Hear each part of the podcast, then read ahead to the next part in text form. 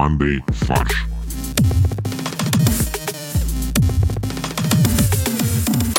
Всем привет! Это подкаст «Мандай фарш». Мы проходимся бульдозером юмора по новостям со всего света, импровизируем и выясняем отношения. Все как в идеальном сериале, который идет на восьмой сезон. Все, кто любит сериалы, знают, что восьмые сезоны самые лучшие и никогда не разочаровывают кучу людей. Поэтому пока телевидение ушло на летние каникулы, мы продолжим радовать вас оригинальным контентом. Делитесь им в социальных сетях, рассказывайте о нас друзьям. А сегодня в нашей виртуальной студии Максим Культура, Добрый вечер. Олег Царьград Привет. и я, Костя Пятница. Я, кстати, хотел сказать, что я сегодня не в виртуальной студии.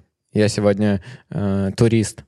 У меня удаленная запись подкаста даже по меркам э, наших классических удаленных записей. Я у- уехал в упакованный туристами город Сочи. Расскажи, как тебе там? А, Мне, меня, меня все устраивает. Людей действительно немало. Но когда я читал э, газетные заголовки о том, что э, туристы перестали помещаться на пляжах Сочи, я представлял себе, конечно, гораздо больший трэш. Э, То Олег пошел и проверил, если он, ну, он поместился, поэтому как бы странный заголовок. Я просто намазался по- получше этим, как маслом для загара, и втиснулся между парочкой туш. А, у Максима было заявление перед началом. Э, Нас попросили сделать срочное объявление от имени Генпрокуратуры России. Вы, наверное, все знаете про тайну перевала Дятлова и э, гибель э, группы Дятлова в 50-х годах.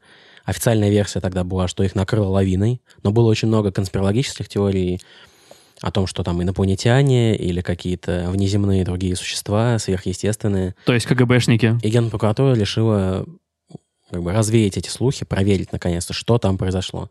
И оказалась реально лавина. А это звучит так, э, как будто генпрокуратура такая, э, да, мы провели э, повторный анализ, опросили свидетелей, не знаю, собрали улики в архиве, все изучили. Ну там, да, что, в прошлый раз сказали? Лавина? Да, да, лавина. Это все равно, что если бы проверили сейчас убийство Цезаря и сказали, ну да, Брут, Опросили тоже свидетелей. при помощи до- доски Уиджи. Гражданин э, Римской Республики Юлий Ц. Есть неопровержимые э, доказательства причастия. Э, сколько там? Ну да, например, нож в спине. Нет, не нож, они же его ст- стилусами закололи. Кем стилусами ты сказал? Но у них были такие палочки, чтобы писать на глиняных табличках во время заседания Сената. Острые. И они назывались стилусы? Они назывались стилусы, по- да. Отсюда стилус. Подожди, а дощечки назывались айпэды? Айпадусы, да. А что, студия Лебедева уже в те времена существовала? Артемиус Лебедус. Потому что нож ты бы не просто не смог пронести в здание Сената. Почему там были металлусы и тактусы? Да, там была служба безопасности, конечно. Там же был сговор с ними, правильно? Да. Со службой безопасности? К- кошмар какой. Нужно, в общем, держать эм, нос по ветру. А ухо востро. И стилус в э, рукаве. Хвост пистолетом. Быть на чеку. Баба с возу. Это универсальная, э, универсальная рекомендация от Кости. Блин, баба с возу так могла бы называться статья коммерсанта, если бы э, председателем Всемирной организации здравоохранения была женщина, и ее уволили. Сегодня мы обсудим такие важные вещи, как трудовые будни чиновников. Это классика. Мы, естественно, проедемся по регионам России. Там происходит много интересных событий. И оценим новинки науки и техники. Глава первая. Наша госслужба и опасна, и трудна. Максим, солируй. Как Костя уже объявил, жизнь чиновников, она довольно сложная. Их постоянно чего-то лишают и делают их жизнь еще сложнее с каждым днем. Вот теперь им решили вообще отрезать все пути к существованию и решили запретить им оскорблять граждан. А вернее, решили брать штрафы за это. Депутаты приняли в первом чтении законопроект, приравнивающий оскорбления к- в интернете к публичным и вводящий для чиновников штрафы за оскорбление граждан. А что такое оскорбление? А, вот ты хорошо, что ты спросил, потому что есть теперь определение оскорбления. Это унижение чести и достоинства другого лица, выраженное в неприличной или иной унизительной, оскорбляющей общественную нравственность форме. Мне нравится, что в определении слова оскорбление есть слово оскорбляющий. То есть это такое ре- рекурсия такая. Из этого следует, что унизить, унизить честь и достоинство в приличной форме можно. Ах, можно в приличной форме унизить честь и достоинство. Кость, ну твой IQ очень маленький. Нет, а, я при всем моем уважении хотел бы тебе сообщить, хотел бы вам сообщить, сударь, что ваш IQ меньше, чем установленный в среднем обществе стандарт. Вот. И тут, казалось бы, чиновники по всей стране возмутились. Вообще никак нельзя оскорблять. Но депутаты пошли им навстречу. Подождите. Мы ко второму чтению создадим закрытый перечень форм оскорблений. То есть список конкретных слов и фраз, за которые будут штрафовать. Блин, ну это же издевательство. Ну, то есть чиновники, по сути... Так, уже оскорбление, издевательство. Так. Нет, почему? Это издевательство над нами в очередной раз. Они должны сами себя штрафовать за такое. Ну, то есть, come on, закрытый перечень, это просто означает, что они могут написать туда любые фразы, которые вот все, просто нельзя их произносить. То есть потом в школе чиновничества будет целый отдельный урок, да, где они будут заучивать. Запретные заклинания, да. Круциатус, империус и... Слушай, ну в лингвистике, в лингвистике же есть там вот какие-то корни, которые считаются э, в России матерными, например. Может быть, и тут, тут и так же будет? Ну да. У тебя будет закрытый список, но при этом все модификации этих слов, их тоже нельзя использовать. В итоге придется молчать. А ну придется, э, чиновникам придется быть изобретательнее, креативнее, придется изобретать новые оскорбления. Таким образом, русский язык будет двигаться вперед. Мы часто замечаем, что у чиновников очень низкий порог самоиронии. Поэтому, может быть, эта креативность позволит им быть саркастичнее, и они смогут унижать людей какими-то более изощренными методами. Например, назвать людей чиновниками. Что ты ведешь себя как я? Кстати, да. А что, если оскорбление — это просто часть твоего образа как чиновника? То есть, получается, Жириновскому придется уйти, Нет, подожди, он оскорбляет обычно не граждан, а других депутатов, поэтому... а чиновнику разве... А, то есть, подожди, чиновнику можно оскорблять другого чиновника, это не распространяется на вот этот закон на это? Да, это как э, афроамериканец может другого афроамериканца на букву «Н» назвать. Но это, получается, идет на то, чтобы подогревать э, всякие чиновничьи баталии внутри Госдумы. Ты не растрачиваешь энергию оскорбления на людей, а ты ее копишь и во время дебатов выплескиваешь на своего политического оппонента. То есть это новый сезон Версуса будет снимать. Они как раз э, не знают уже, каких рэперов звать, поэтому позовут наших чиновников. Жириновский опять схлестнется с КПСС. Славой. Да, как в 89 году. Сколько там, по-моему, нарушений типа 50-100 тысяч рублей, да? А там у него, у него, значит, будет такая, знаете, как в Америке в фильмах э,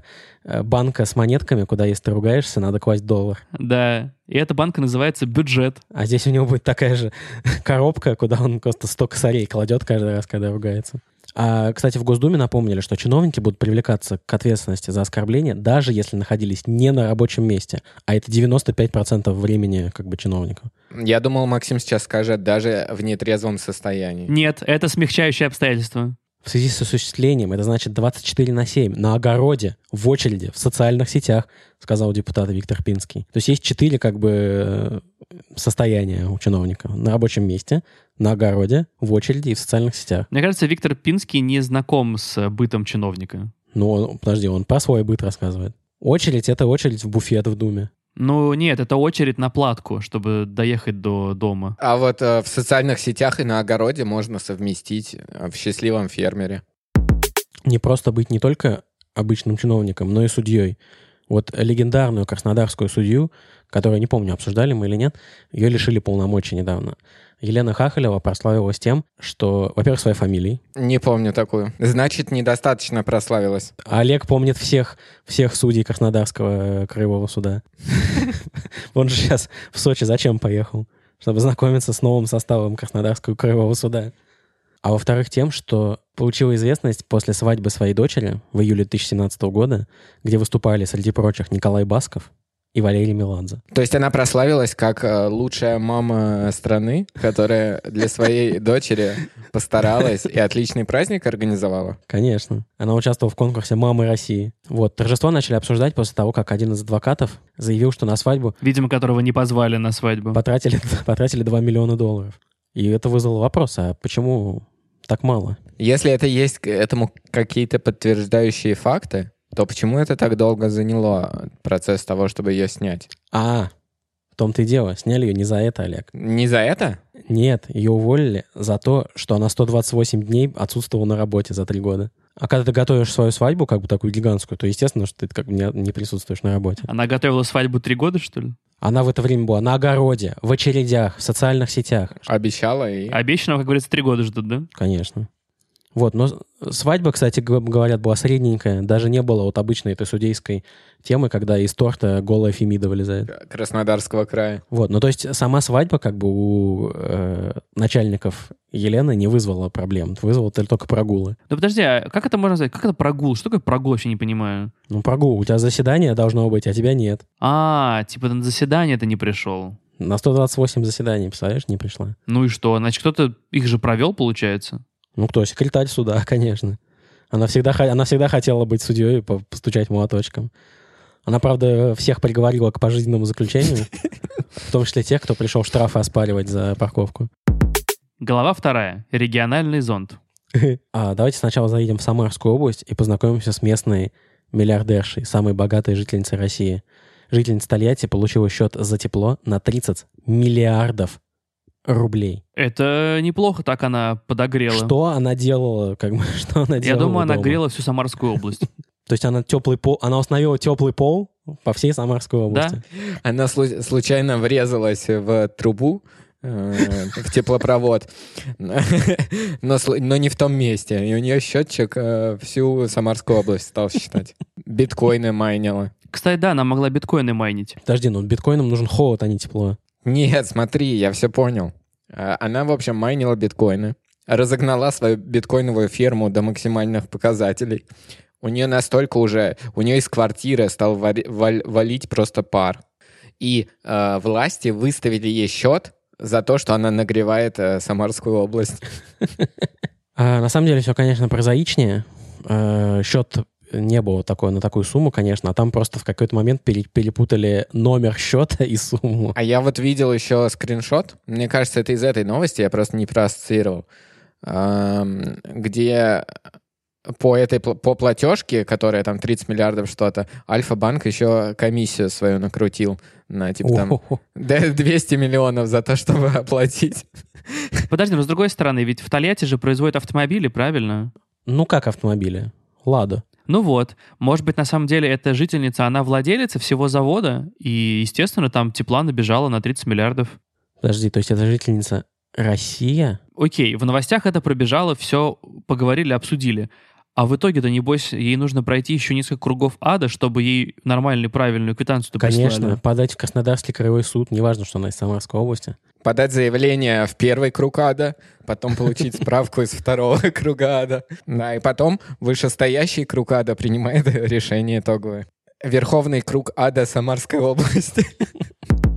Давайте заедем в Калугу. Там правительство Калужской области своим гражданам дает рекомендации в виде примет. Прямо на своей официальной странице ВКонтакте. Ну вот я не очень понял, почему это приметы. Ведь приметы это типа, э, если птицы летят на юг, значит там типа зима близкая, что-то такое. Значит, зима... это, не... это тоже не примета, Костя, это научный факт. А, да? Если температура в кастрюле приближается к 100 градусам, вода начнет кипеть. Ну, тем примета.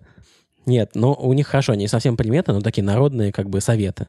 Например, 13 июля, по мнению правительства Калужской области, это лучший день для посещения зубного врача. А это проплачено зубными врачами Калужской области? Мне кажется, в, Ка- в- Калуге перечитали вот э, этих э, пабликов с мемами про то, какой сегодня день. Там день бетономешалки, день... э, День соленого огурчика, да. Представляешь, ты прочитал э, про то, что нужно идти к врачу. Пришел, а там очередь огромная, и все. А ты такой на следующий день уже, а, о. Знаете, что меня удивляет? Глобально, ну, казалось бы, что э, нужно, на- наоборот, э, стараться распределять э, примерно равномерно всю активность, чтобы не создавать э, очередей, там, не создавать, чтобы ну, люди не стояли долго, не ждали. Вот как с походом к стоматологу, например. А здесь ты наоборот всем говоришь, что нужно вот что-то делать в один конкретный день. Но это же не рационально. Если только э, в Калужской области нет такого, что в среду почему-то никто не ходит к стоматологам, и им нужно срочно исправлять эту ситуацию. А надо было бы, как Олег говорит, надо было распределить. Например, 13 июля идеальный день для посещения зубного врача, если вам от 40 до 50 лет. А на следующий день идеальный день для посещения зубного врача, если вам от 50 до 60 лет. Ну, вообще тогда лучше, получается, настроить таргетинг на разные аудитории и разные аудитории, разные предметы. Да, сегодня отличный день, чтобы вы сходили на полную диспансеризацию. Э, Сегодня первый день, когда ласточки свили гнезда, поэтому тебе нужно заплатить алименты. Мне еще нравится совет на 19 июля. Категорически нельзя работать в этот день. Посвятите этот день отдыху, и следующая неделя будет заряжена позитивом. Это сегодня. Ну, когда мы, это когда мы записываем, да. Но для нас это отдых. Ну, фиг знает. Или у нас просто вся неделя не будет заряжена энергией теперь. Блин, а прикиньте, вот 18 июля нужно было белье поменять постельное. Я поменял только нижнее белье. А так как Олег в нем спит, оно считается постельным. Глава третья. Поле технологических чудес. И наша любимая рубрика «Платиновая ревда». Мы обсуждаем новость, а потом придумываем к ней каламбурные заголовки. Максим, какая сегодня новость у нас? А, Мы обсуждаем главные технологические новинки, которые на этой неделе наша страна э, добилась. И главное из них — это открыт секрет вечной молодости. Потому что в России молодежь теперь будет жить на 5 лет дольше. Границу предельного возраста молодежи в официальных документах планируется сдвинуть с 30 на 35 лет. Вот я вот пытаюсь понять, как это вообще работает. То есть, согласно действующим основам государственной молодежной политики Российской Федерации на период 2025 года, к молодежи относятся лица от 14 до 30 лет. А в новой редакции предусматривается увеличение предельного возраста до 35 лет. То есть, во-первых, мы все будем молодыми еще 5 лет. А смотрите, вот у меня, я как житель России, э, мне кажется, что у меня хотят какие-то льготы отобрать автоматически. Правильно? Вот у меня вопрос. А какие льготы у меня отобрали, сдвинув этот возраст на 5 лет вперед? Наоборот, ты как а, молодежь еще 5 лет будешь иметь доступ к а, всяким молодежным палатам, молодежным там, каким-то объединениям, кредитам молодых, для молодых семей, для молодых предпринимателей и так далее. То есть у нас страна, получается, она ориентирована на молодежную политику, она отбирает деньги у пенсионеров и отдает молодежи. Молодым везде у нас дорога, То конечно. есть это такой э, Робин Гуд в государственном масштабе. У меня мой главный вопрос в данном случае. А что идет после молодежи? До 35 лет ты молодежь, а с 35 до 65 ты зрелый Я человек. понял, почему 35. Я понял. В 35 можно президентом становиться. То есть до этого момента ты юнец просто вообще, щенок. А в 35 хоп, все. Наоборот, тебя продлили, значит, ты, э, значит, президентом может стать даже молодой человек. То есть президентом любой может стать в России, даже молодой человек.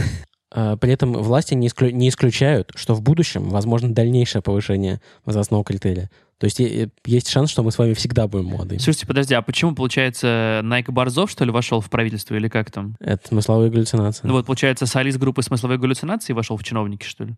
Вошел в чиновника. В состав людей, которые меняют основы государственной молодежной политики. А вот Всемирная организация здравоохранения, которую мы сегодня уже упоминали в СУЕ, считает, что 43 года — это все еще молодость. Подождите, а если до 35 теперь молодежь включительно, значит, и Иисус Христос умер молодым? Э, вот, а я вообще тогда предлагаю сразу вот эти вот все полутона, непонятно, что между там после 35. Все, кто не пенсионного возраста, все молодежь. А я еще думаю, что, возможно, таким образом чиновники пытаются сломать этот вот э, психологический барьер. Ведь у тебя же есть кризис среднего возраста, да? А так, по сути, ты молодежь все еще. То, ну нет, у тебя средний возраст просто позже наступает. Он на 5 лет тоже сдвинется. А у нас государство тоже молодое, еще 5 лет будет. А, вот почему мы все еще пытаемся найти свой путь. Сейчас ей исполнится 30, и люди забеспокоились, что вот все, страна будет какая-то уже не молодая, старая какая-то. Поэтому еще сдвинуть на 5 лет. А мы вечно молодые, вечно пьяные. Ну, вечно молодые как страна и вечно пьяные в, э, в контексте некоторых людей. А, кстати, да, есть категория детства, есть детская политика РФ. Ну, дети до 18 лет. Подожди, дети до 18 лет, но при этом с 14 до 30 молодежь. То есть с 14 до 18 одновременно и дети, и молодежь. Блин, золотое время. А, получается, на самом деле, даже логично. В 14-18 ты же можешь там в 16 уже стать, типа, пойти на работу, да, вот это вот все. Жениться. Да, то есть, по сути, вот это вот 16 лет — это такой переломный момент, когда ты вроде можешь уже пойти и стать молодежью, а можешь пока еще остаться ребенком. покупать алкоголь. Надо не так сделать. Надо, знаете, как сделать? Вот есть же там виски, коньяк, у них выдержка 18 лет, 21 год. Нужно, чтобы ты мог покупать только те напитки, которые не старше тебя. То есть, в целом, а, пятилетний коньяк могут покупать дети. Ну что ж, давайте обсудим заголовки. Давай ты первый. Хорошо. Молодым везде у нас дорога, старикам везде у нас расчет. У меня была, у меня была тоже про эту фразу. э, Молодым везде у нас по 40. Олег? Век живи, 35 лет учись. А, Нежный возраст. Как сохранить молодость? Поправки. За счет слова поправки, да, к любому заголовку будет смешнее. Не, не просто смешнее, а просто мы откроем через два дня наш опрос ВКонтакте, и там, и там э, 10 тысяч голосов за в поправке. А, по-прежнему молодой папа. Э, Госдуме все возрасты покорны. Неплохо. Неплохо. У меня еще есть... э, бумеры придумали фонтан вечной молодости. Он оказался не фонтан. У, у тебя сегодня какие-то такие э, мозговыносящие заголовки. Эк- эклектика такая от мира газетных заголовков. А, 35, баба ягодка все еще. А у меня вот э, есть тут э, такой ре- рекламный кроссовер, чтобы можно было и законопроект продвинуть, и шоколадки прорекламировать. 35, потому что 35. Что? Ты не видел рекламу шоколадок 35? Нет. Это совершенно бессмысленная дикая реклама, где э, шоколадка называется 35, и комментарий «потому что 35». Так это, наверное, эти же авторы придумали эту шоколадку. Наверное. Просто это очень хорошо, мне кажется, описывает э, осмысленность и причины э, сдвига этого возраста. Потому что 35. Ну, по 35. По- Почему? Потому что 35. У меня все. А, ну, я дальше представил себя коммерсантом, и мне кажется, у них могут быть заголовок «Молодости дали еще пять лет». У меня вот есть э, последний тоже от меня заголовок. Называется «Закон молодости». Типа закон, закон сохранения молодости. Типа как закон подлости, только закон молодости. Обсудим другие технологические новинки или наша рубрика «Роскосмос недели». Классика. Любимая просто. Одна из структур Роскосмоса разработала устройство экстренной связи при отсутствии мобильной сети. То есть мне кажется, что ребята придумали крик. Или сигнальные пистолеты. Да, ракетница. да. Но на самом деле все прозаичнее. А сигнальные костры, кстати, а у них много было вариантов. У них есть отдел сигнальных костров. Ну, подожди, у них еще было написать эти, связать из одежды э, большие большие буквы на земле. А отдел бут- бут- бутылки, брошенной в море. АО «Спутниковая система «Гонец» разработала устройство для экстренной связи, которое позволяет передавать сообщения и файлы в места, где отсутствует покрытие на мобильной связи. В места не столь отдаленные. То есть это просто гонец на самом деле. То есть название компании все раскрывает. Они придумали гонца, которого ты постоянно... Они придумали людей. Да, которого ты постоянно берешь с собой везде. И если тебе надо передать сообщение, ты просто ему его говоришь, передаешь ему файлы на флешке, ну или в случае Роскосмоса на дискете, и он их несет куда нужно. Слушай, ну прикольно. То есть миллениалы придумали курьеров. А Расставляешь каждые 40 километров примерно э, блокпосты. У тебя гонец пробегает 40 километров, Передает дальше. передает сообщение, падает. Следующий побежал. А как они собираются это внедрять, я это не очень понимаю. Короче, это будет кейс. И, ну, потому что меньшего размера наши микроэлектронщики ничего не могут сделать, чем кейс. В кейсе установлена антенна, Wi-Fi модуль и накопитель энергии. Вот что такое накопитель энергии, как вы думаете? Это пальчиковая батарейка. Одна. Посредине просто открываешь кейс, там маленькое Wi-Fi устройство и одна пальчиковая батарейка. Остальное место пустое, чтобы ты туда мог положить файлы и сообщения. А ты вот спросил, Кость, э, как это будут внедрять? А зачем это внедрять? Ты можешь просто изобрести, попиариться и не внедрять ничего. А, и просто списать деньги на разработку. Ты же разработал, разработал. То, что это никому не нужно, ну, и бог с ним. Слушай, Олег, я действительно, да, окей. Я- ну, я согласен. Мне даже крыть нечем. Кстати, а почему они не сделали там, например, э, как азбуку Морзе, да? Помните, вот этим можно было... Кстати, раз мы заговорили про азбуку Морзе, хотел поделиться прикольной историей, которую я слышал. прикольной историей, которую я слышал. Да, примерно так. А, у меня есть э, знакомый из знакомых, э, который э, в армии был связистом, и как раз его задачей было, ну, во время срочной службы, его задачей было принимать и отправлять сообщения с помощью азбуки Морзе. И вот он рассказывал, что когда у него закончился год службы, он вернулся э, в нормальную жизнь, ему еще примерно э, полгода потребовалось на восстановление, потому что он слышал какие-то э, звуки просто в, в обычной жизни, и ему казалось, что это передается сообщение. То есть он настолько за год уже натренировался сходу вот эти вот пип-пип-пип-пип-пип-пип-пип интерпретировать, и они у него автоматически в, в голове складывались в слова, что вот, ну, когда он просто идет по улице и там слышит как, хоть какие-то звуки, щелчки, писки и так далее, у него автоматически буквы начинают в голове появляться. Подожди, блин, какая-то чушь. ГП, ГЖ, З. Что происходит? Ну что ж, мы переходим к традиционной игре «Два или три тупых друга» и «Три тупых слова». Пульт, сигареты, таможня. Какая новость зашифрована в этих трех словах? Таможенник обменял пульт от телевизора на сигареты. Это как будто ты описал сериал на России 1, я не знаю. Э, Когда таможенник курил, то он потерял пульт от телевизора. Это вторая серия. Приключения таможенника. Ну, наверное, на таможне нашли партию пультов, которые замаск- пытались замаскировать контрабандисты под сигареты. Скорее наоборот. Нет, наоборот, наоборот. У тебя сигареты — это же акцизный товар. Наверное, наш... на таможне нашли партию сигарет, замаскированную под Даже не пульты. надо замаскировать. То есть открываешь пульт, а вместо батареек там сигареты. По две сигареты в каждом пульте. У меня миллиард пультов просто через границу перевозятся. По новому приказу Минфина пульты дистанционного управления имеют тот же код товарной номенклатуры, что и электронные сигареты. И приказ привел к правовой неопределенности и к тому, что ввоз из-за границы пультов дистанционного управления для телевизоров и других устройств может стать фактически невозможным. Подожди, то есть вейпы, вейпы и пульты — это одно и то же? Я считаю, правильно. Не надо нам из-за границы никакие пульты управления ввозить. Можем сами. Мы что, хотим, чтобы нами из-за границы управляли? Честно, для, для меня стало откровением, что, что нельзя ввозить электронные сигареты. Вот это я не очень понял, честно говоря. Нет, можно, только они должны акциз подвергнуться. А, окей. А теперь и пульты тоже будут подакцизные. Ты покупаешь пульт от телевизора, на нем акцизная марка наклеена, как на бутылке водки. Ну, правильно. Слушай, ну а вдруг на самом деле из этого пульта можно сделать в домашних условиях электронную сигарету? Вейп, конечно. Во-первых, это удобно, потому что ты никогда не потеряешь пульт, он у тебя все время во рту.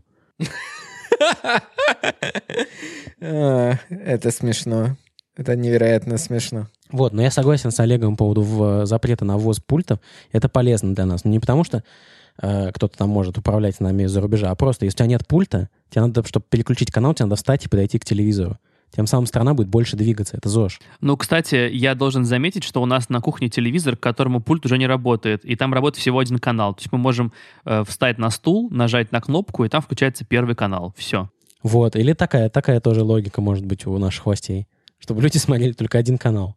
Я думал, Костя расскажет, что у него пульт уже не работает от телевизора, поэтому он использует собственный пульт дистанционно- дистанционного управления, а.к.а. швабра. И как вариант еще э, известный пульт управления от телевизора из моей молодости. Это когда папа меня отправлял переключить. Блин, это да. Это, мне кажется, к спутниковой системе гонец нужно такое им предложить.